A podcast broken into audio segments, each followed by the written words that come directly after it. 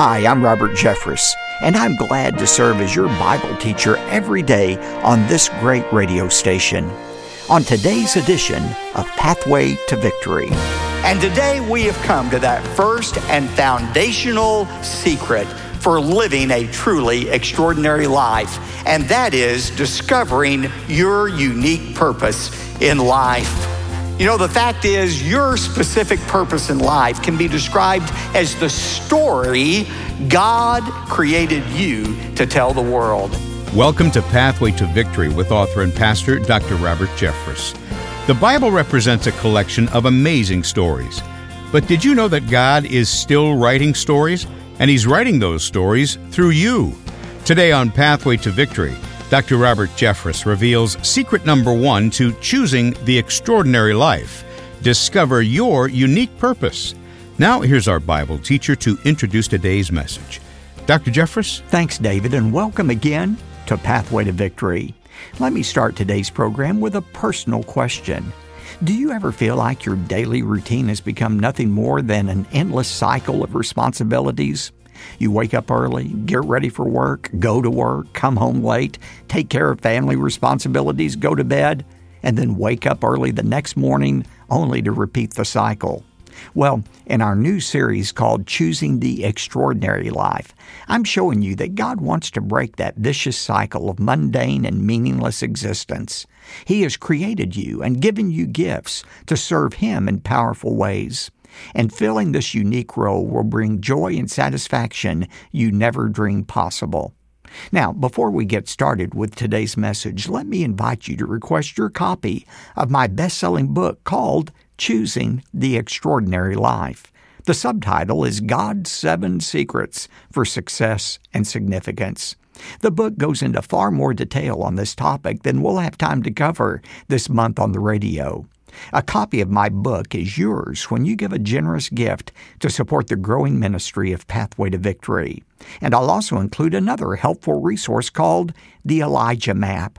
This is a six panel, full color brochure that's easily tucked into your copy of my book or in the back of your Bible. We'll share our contact information and details later on. But right now, take your Bibles and turn to 1 Kings chapter 17 as we discover the very first step to choosing the extraordinary life. I've titled today's message Secret Number One Discover Your Unique Purpose. Yesterday, I came across a great definition of country music three chords and the truth. That summarizes most country music songs, doesn't it? Three chords and the truth. It reminded me of Carl Sandburg, the poet's definition of life. He defines life not in three chords, but in three words born, troubled, died. One Chicago sewer worker expanded that definition a little bit as he described his life. He said, I dig the ditch to earn the money, to buy the food, to get the strength, to dig the ditch. Unfortunately, that's the cycle most people are trapped in in their daily lives. But God means more for us than simply that kind of meaningless existence. Jesus said in John 10 10, I have come that you might have life and have it more abundantly. Beyond just an everyday existence, God wants us to have an extraordinary life, not just when we die and go to heaven, but beginning right now and extending through eternity. And that's the basis for our new series, Choosing the Extraordinary Life. We are looking at the Old Testament character Elijah. Admittedly, an ordinary person whom God used in an extraordinary way. And in this series, we're looking at the seven secrets for spiritual significance and success that Elijah discovered and lived out. And today we have come to that first and foundational secret for living a truly extraordinary life, and that is discovering your unique purpose in life. You know, the fact is, your specific purpose in life can be described as the story God created you to tell the world. That's what your unique purpose is. It is that special story God has uniquely created for you to tell the world. But your specific story is connected to a bigger story that God is telling throughout the universe. So let's talk about that bigger story that you and I are a part of. God's general purpose for everybody who lives. If you have your Bibles, turn to Genesis chapter 1, verse 27. God has a general purpose for everyone, but He has a specific purpose for your life that is a part of that larger purpose. Let's talk about God's general purpose for every person. Genesis 1 27. God created man in his own image. In the image of God, he created him, male and female, he created them. God created you and me to be image bearers of Almighty God. And that is through our lives, we are reflecting to the world that true enjoyment and satisfaction in life can only come from knowing and serving God. That is the general purpose that we have all been created for to turn people toward God, to be a living demonstration of the satisfaction and joy that comes from knowing and obeying God. Theologians have summarized that purpose like this Man's chief end is to glorify God and enjoy Him forever. That's the reason we were created, to glorify God and enjoy Him forever. Now let's unpack those two words. First of all, glorifying God.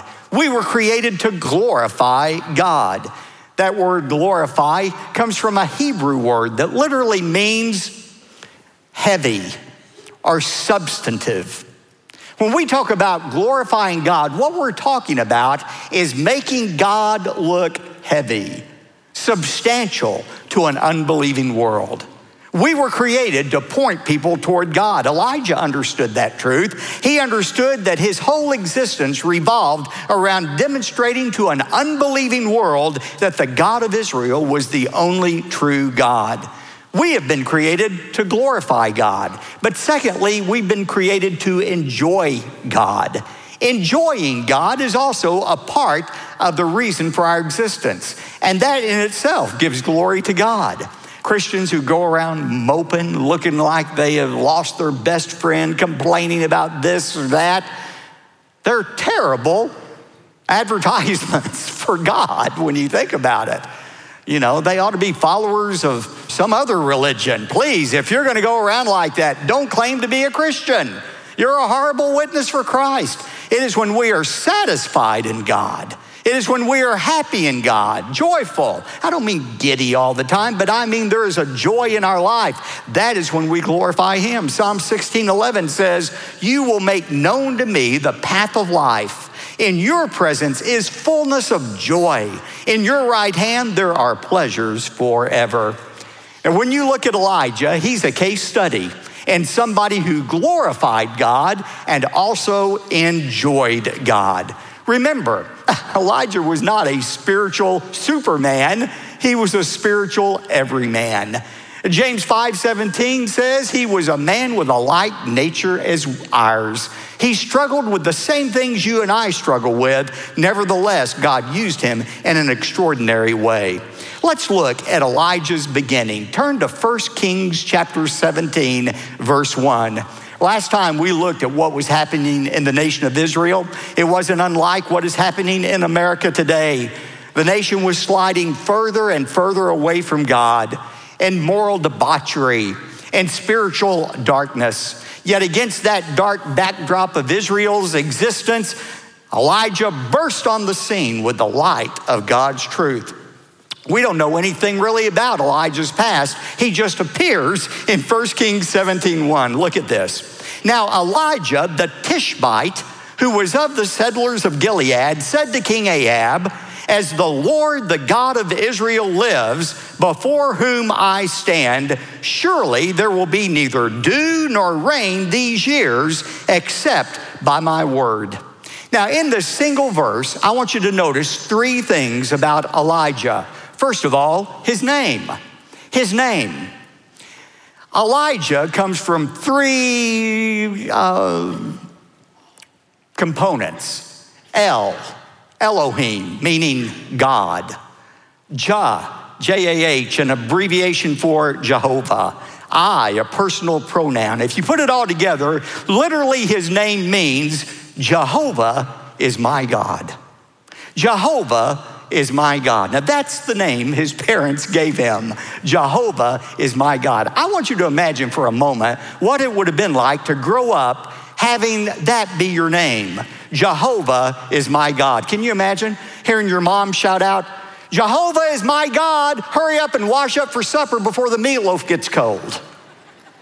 I mean, he grew up his whole life hearing Jehovah is my God. Jehovah is my God. No wonder when he burst on the scene in verse 1, he says, As the Lord, the God of Israel, lives before whom I stand. He grew up with a God awareness, a God consciousness. Jehovah is my God. May I stop here? Just give a word of pastoral advice to you parents, young parents who are building your family right now and you want to rear godly children, it starts in the naming of your children. Select a name for your children that has spiritual significance. Don't just pull a name out of the hat from some TV character you enjoy or some character in some novel you thought was great or some name that happens to be in vogue. Make sure the name has some spiritual significance to it. Maybe you're naming your child after a relative who walked with the Lord closely, and you'd like your child to emulate that. Maybe it's a name from the Bible of a man or woman, godly man or woman in the Bible. Maybe the name itself has a special meaning to it, a godly meaning to it. It always starts with the naming of that child. Isn't it interesting how the characters in the Bible had significant names that mirrored their future? Elijah did that. He had an important name. Secondly, notice his home. It said that he was the Tishbite. He came from the town of Tishbe. Do you know until very, very recently, we had no idea where Tishbe is? The archaeologists discovered it. And guess what? It is absolutely nothing. It is as nothing today as it was back then. It wasn't a thriving metropolis, it was a fork in the road. It would be like today Mudlick, Kentucky, Oatmeal, Texas, or my favorite, Boogertown, North Carolina. Did you know those are all real towns? But I bet you hadn't heard of them before. Well, that was Tishbe in Elijah's day. It was the booger town of Israel. But you know what was significant? was not the geographical location of his home, it was the spiritual temperature in his home. Because what we know about Elijah's house is his parents taught him the Word of God. We don't know anything about his parents, but we know they taught him the Word of God. You say, How do you know that, Pastor? Well, because of what he said to Ahab in this opening verse. He says, I say to you, it shall neither do, there shall be neither dew nor rain these years except by my word. How did Elijah come up with that prophecy? He didn't just make it up on his own. Did you know he was quoting from the Old Testament book of Deuteronomy when he said that? See, we think, well, Elijah lived in the Old Testament. The Old Testament had not been yet written. Well, some of it had already been written. The Pentateuch, Moses' writings had been written. And in Deuteronomy 11, verse 17, God had said to the Israelites what would happen to them if they begin to worship other gods. In Deuteronomy 11, 17, God said, I would shut up the heavens so that there will be neither rain and the ground will not yield its fruit, and you will perish quickly from the good land which the Lord is given you. Elijah knew the Word of God, it was the foundation of his life. Parents, the most important thing you can do is to instill in your children a knowledge of God's Word. Parents, let me encourage you to make whatever sacrifice necessary to make sure your kids have a spiritual foundation.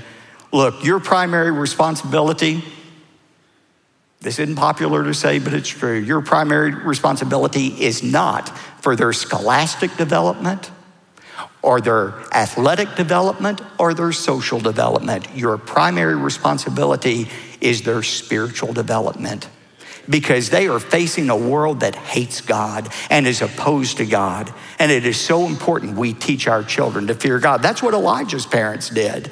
We've looked at his uh, name, his home, thirdly, his manner. His manner. Elijah was not a man to mince words. He was not like many pastors today. My seminary professor once described as so many pastors today being mild mannered men preaching mild mannered sermons, teaching people how to be more mild mannered.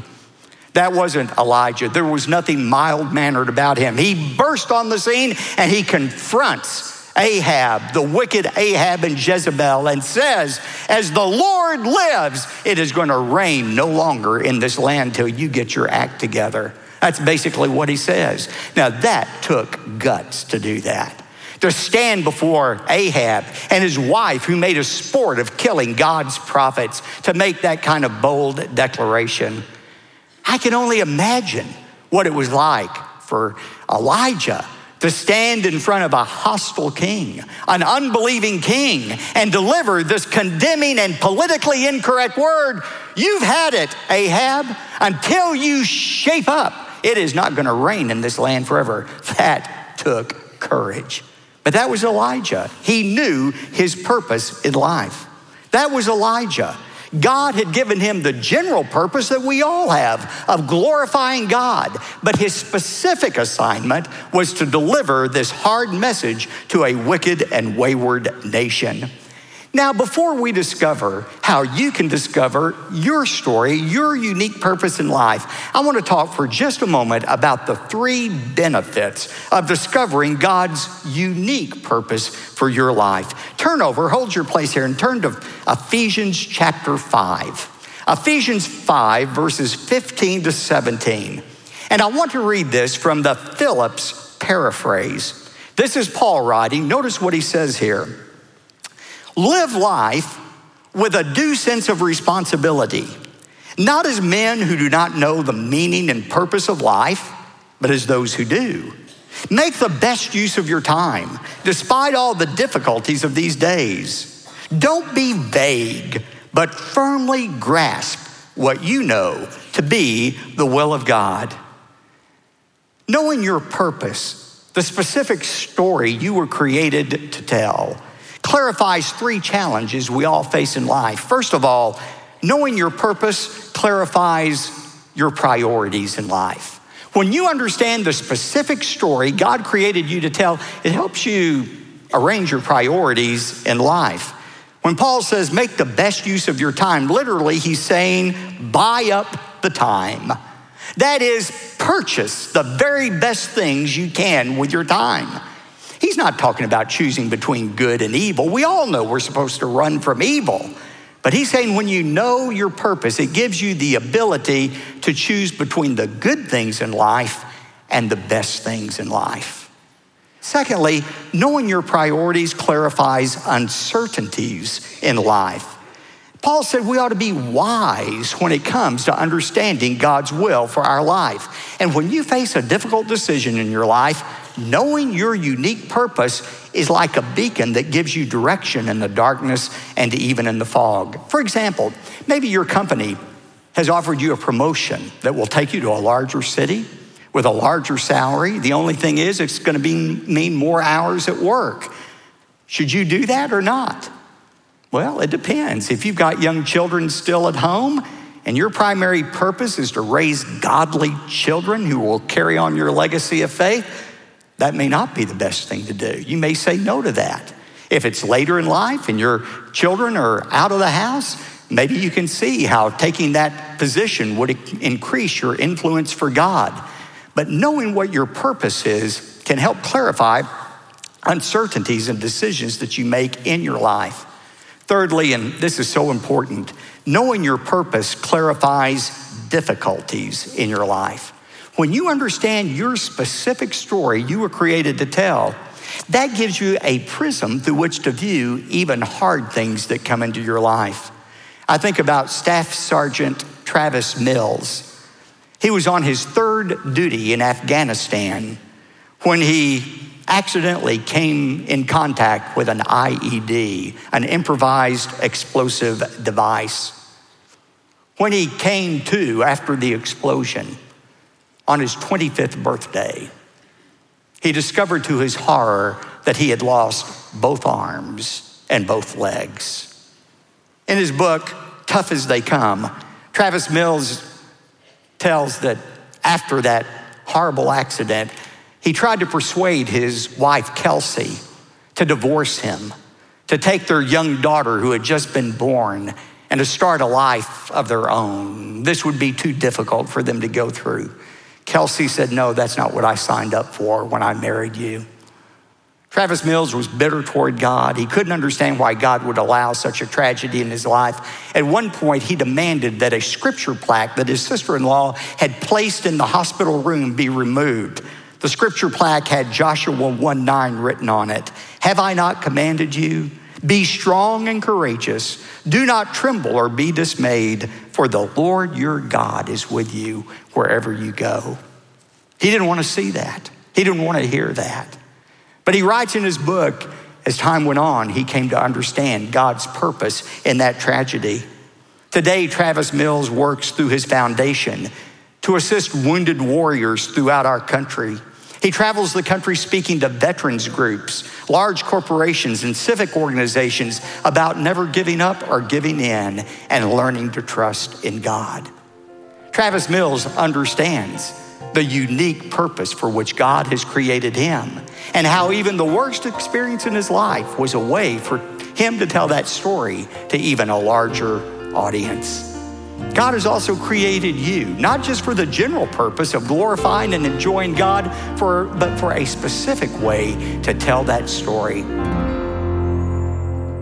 The Bible is quite clear. God has created you for a specific purpose. In fact, He's written a story through you that He wants to tell the world. Let me give you a couple of practical ways to take your first steps today.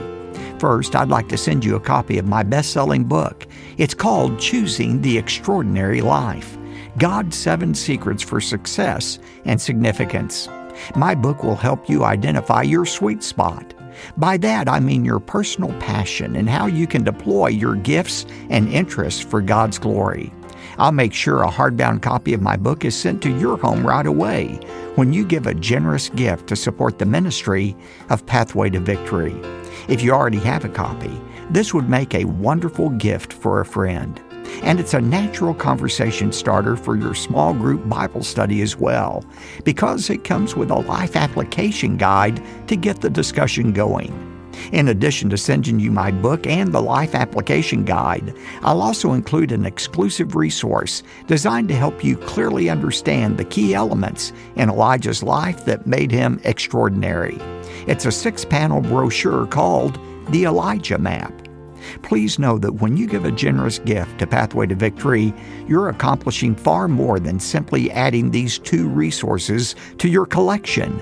You're also making an eternal impact on those who hear this daily Bible teaching program. Your generous gift is the fuel that feeds this ministry, and we are truly grateful for your partnership. Don't forget you can watch Pathway to Victory this weekend on television.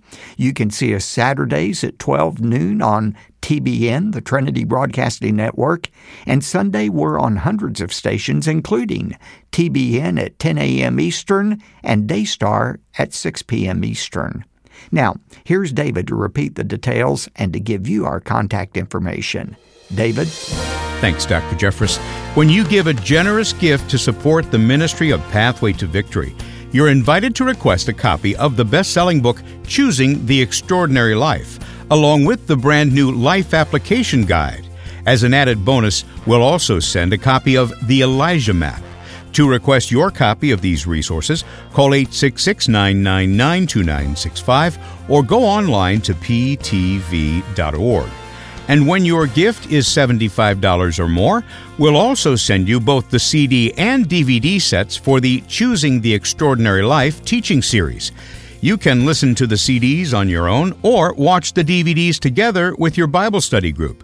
To request the complete Choosing the Extraordinary Life teaching set, including the book, the application guide, CD, and DVDs, call 866 999 2965 or go to ptv.org.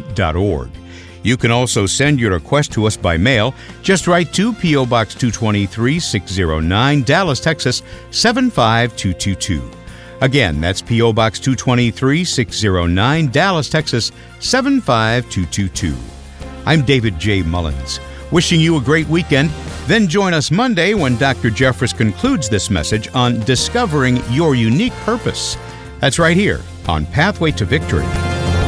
Pathway to Victory with Dr. Robert Jeffress comes from the pulpit of the First Baptist Church of Dallas, Texas. Join Dr. Robert Jeffress on an unforgettable trip to Israel where Bible prophecy comes to life. You've read about places like the Mount of Olives, where Jesus is returning one day, and the plain of Megiddo, where the final world battle will take place. Isn't it time to see these remarkable sights for yourself? Join us on the Pathway to Victory Bible Prophecy Tour of Israel, April 25th through May 5th, 2023. To learn more and to reserve your spot, go to ptv.org.